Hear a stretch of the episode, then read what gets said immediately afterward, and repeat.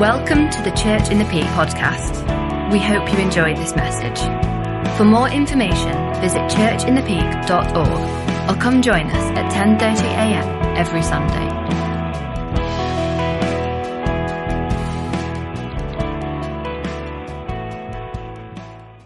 We're going to welcome Dave up to the front to come and speak to us now. So let's just let's just pray first. Father, we thank you for who you are. We thank you for the Holy Spirit. We thank you, Holy Spirit, that you are here and we make you more than welcome to come and join us and for us to join in with what you are doing. Lord, we thank you that you have gone before us. You are with us and you are encouraging us. So, Holy Spirit, we thank you. Come and touch hearts more and more in these days, Lord. In Jesus' name, Amen. Uh, I'm going to probably speak slightly differently to the notes that I've got. It just always seems to be that, that way. Uh, we were just praying uh, before, and uh, as well as the, the, the, the, word about having a, uh, an upgrade to us uh, at at Pentecost. So I want us to have an upgrade at Pentecost.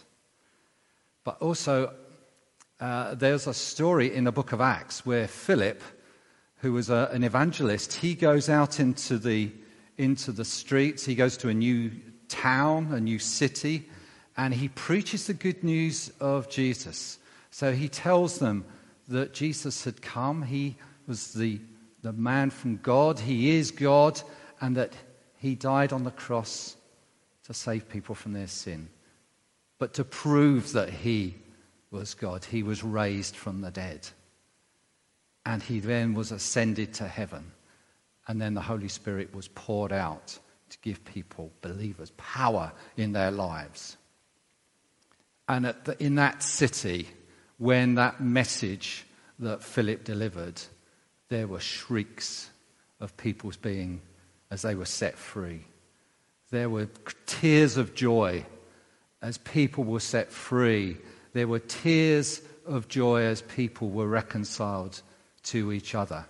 But the lovely line it says in that, that passage in Acts 8, verse 8, it says, And there was great joy in the city.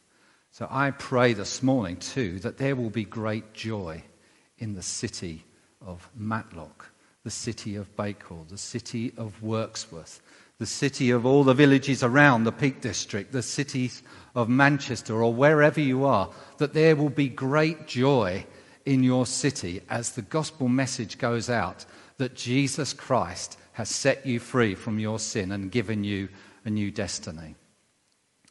What I wanted to talk to you about this morning is uh, the temple of the Holy Spirit. It says in, in the Bible that you are a temple of the Holy Spirit. So I thought the best way to do that is just to give you a little story of how I met with the Holy Spirit. So I'm talking about uh, some years ago. It wasn't a Pentecost day, it was just an ordinary January day.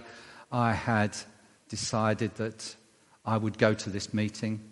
And these guys started talking to me, Christian guys, they started talking to me about God being a relationship with a supernatural God and that God spoke to people supernaturally because we are designed to be a supernatural being filled with spirit and that there was a spirit of God that could fill me. But I needed to come to Jesus and ask him to help me. And when I went home and I prayed uh, for, for Jesus to, to come into my life, I felt that joy. I felt joy in the, my city. And that revolutionized, that transformed me. I didn't have to do and try to work these things out. He came and transformed me. I had to do some work with him, but he transformed me from within. I remember, I, I, I just got a sense, this again, this is probably where I'm di- going away from my notes that I had earlier, but this is, I, I feel very strongly that very often, and, and even the way I've just been speaking, we ask Jesus into our life. Actually, I think he also says there is a temple that I'm inviting you into. It is already perfect. Just come, step in to the temple of God. The temple is, the presence of God is, is there. We can walk into that presence of God because the curtain is torn in two. I, have so I, I felt uh, when, when I became a Christian, suddenly I, it was like my room had been redecorated. Let me put it that way. The old wallpaper, the psychedelic wallpaper that was from the 50s, was now something eternal, a, a, a wallpaper, a, an environment that was so amazing, full of light, full of joy, full of. It, it could not be made, it could not have been perfected from what it was. It was fantastic. I saw people and I could see compassion in them. I could see with my compassion for people, I could see the hurt in people, but I could see that there was a way that they could be transformed too by knowing the love of Christ and having Him in their lives. And this was just amazing to me. So I would say, be filled with the Spirit of God. Be filled. Come in. If you, if you are waiting for the Holy Spirit to come to you, think of it differently. Think of stepping into His temple. Think of exploring His temple. What I have felt in the, in the last uh, few weeks, and, and many of you will have struggled with, with worship. Uh, we've discussed it as, as leaders several times. Uh, how do we get that sense of, of, of worship? And it's not the same when we're not together, but we have to find a different way. We have to find a different way of doing it. And so I've, I've been uh, you know, worshiping when I walk the dog, when I wake up in the morning, having my breakfast, reading the word playing music as I work, I fill my head with the, with the worship of God. You see, what, what happens is when you move into a new house. So, when, if you like, when you become a Christian, you're moving into a new house. It's been perfectly built, it's been perfectly decorated. I've got my, my children uh, uh often ask me to sign leases uh, and it will say things like, do not play the music too loud. You cannot change the, you can't put things on the wall. Uh, be respectful of the furniture. What I feel God is saying is when you come into that new home, that new temple of God, he has, he has decorated it perfectly, but you can turn the music up. Let the worship of God blare out in your house enjoy people around you also in that, in that house, in that temple. I find it amazing that, that just singing praises to God lifts my spirit so much, and I can face the day uh, much better. So, I, that, if you don't know, if you don't know the love of God, there is a really wonderful place that you can move into. It's already there for you. It is sinless. It is, it is perfect. And it's a place where you will find joy and peace. And if you join a church, you will find that that loneliness, there are people around you who can encourage you in your walk to learn how God speaks to you, to read the Bible and get that word of God. So in the temple, they would have taught the Word of God. So when you are in, in, your home, as we all are at the moment, or in our gardens, read God's Word. Let it, let it nourish you. Let it encourage you. Don't let it confine you. You are no longer confined to what the world has said. God wants to change you, but He wants to change the world around you wherever you go. That's what you will do. But there's a, there's, there was a, I'll just tell you a, a, a funny story. Uh, when we, early in the, the years when I uh, became a Christian, just to put over this point that God sees you as a temple of the Holy Spirit too. We had a, we had a lad uh, who'd come out of prison, uh, joined our church down in, in, in Tunbridge Wells, and uh, he, was, he was making his early steps of, of faith. And uh, he'd given his life to Jesus, but he hadn't finished smoking. And he used to come round our house and he would uh, go into the carport that we had outside so he could smoke his cigarettes. And uh, my, my son Nick, who was around about six or seven at that time, he went outside and he said to this lad who was called, called Dave, Dave, God doesn't like a sooty temple. And I knew that Nick didn't have that theology of, of God being the temple, of us being the temple of the Holy Spirit. And it just amused me, but it showed me how much God sees us as being a temple of His love and wanting us not to sin again because we can and we can ask forgiveness, but because we love Him. We are respecting that temple that we have moved into. We don't want to, you don't want to go into a new house and smear things on the wall. You wouldn't do that. You respect that new house.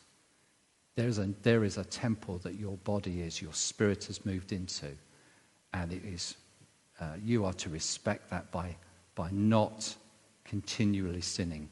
But you can ask for the power of the Holy Spirit to overcome these things. So I'm just going to, uh, I'll just give you the, the theology of, of Pentecost, and then uh, we will finish with one, one scripture. Uh, what happened was that after Jesus had died, he'd been resurrected, he'd appeared to the disciples, and he met with them. And there were about 120 in this room, and he said, I'm going to go back to the Father now. And so he ascended to heaven. But before he went, he said to them, Wait until the promise of the Father comes, the giving of the Holy Spirit. So Peter and all the other disciples were there in, in that room, 120 or so of them. They were waiting for a week. They were in isolation, maybe partly because of persecution but very largely because out of obedience that they were doing what Jesus has said, which was wait until the Holy Spirit comes. And then on the day of Pentecost, there was a mighty wind, and there was, it blew through uh, their lives, and it changed them. And Peter came out with all the others, and he preached to them. He told the people of Jerusalem the good news of Jesus, that they, these people had actually put Christ on the cross, he told them very bluntly, You have, you have crucified the God of, of the world, but there is forgiveness of sin. And there was a great outpouring. The Holy Spirit came on people. They spoke in different languages. There was a, it appeared to be that there was a fire on them. They worshipped, and 3,000 people turned and gave their lives to Jesus. That was the work of the Holy Spirit at Pentecost. And that is what we celebrate today. But Pentecost isn't confined to one day, it could be every day of the week, every time of the day, every, every place in this world. You can be filled, you can be saved and filled and filled and filled again with the Spirit. So I would just encourage you continue to be filled by the Holy Spirit. Now, I'm just going to finish with one scripture, which is from Romans. So I think it's up on the, on the screen. It says, But you are not controlled by your sinful nature. You are controlled by the Spirit. And if you have the Spirit of God living in you, and remember those who do not have the Spirit of God living in them do not belong to Him. Be controlled by the Holy Spirit. He is here today to do that. Move into that house, that temple of the Holy Spirit. Worship Him. Enjoy His word and be filled with the Holy Spirit. So I'm going to pray. I'm going to pray, Lord. Lord, I pray, just come now. People who are waiting for the Spirit of God to come on them, I pray they will make that step towards you. They will believe that you have good things for them. There are good gifts. There are people here uh, watching who uh, you have a musical gift and uh, you have been discouraged from using that. God is saying He's, a, he's reawakening that, that spirit, that God given gift that you have to create worship, whether that is writing it or whether that is playing it. People, there are people here too, as Phil said, who need to be reconciled to others. There, is, there are tears that are going to come as you are reconciled to family and friends. So, Father, we just pray. We just pray, Lord, come. Move into people's hearts. We pray by your Spirit you will save people. Bring them into a joy like that joy in the city.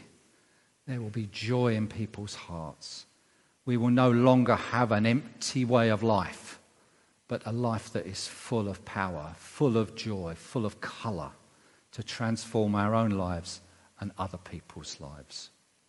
So I just pray that for all of you watching now in Jesus' name.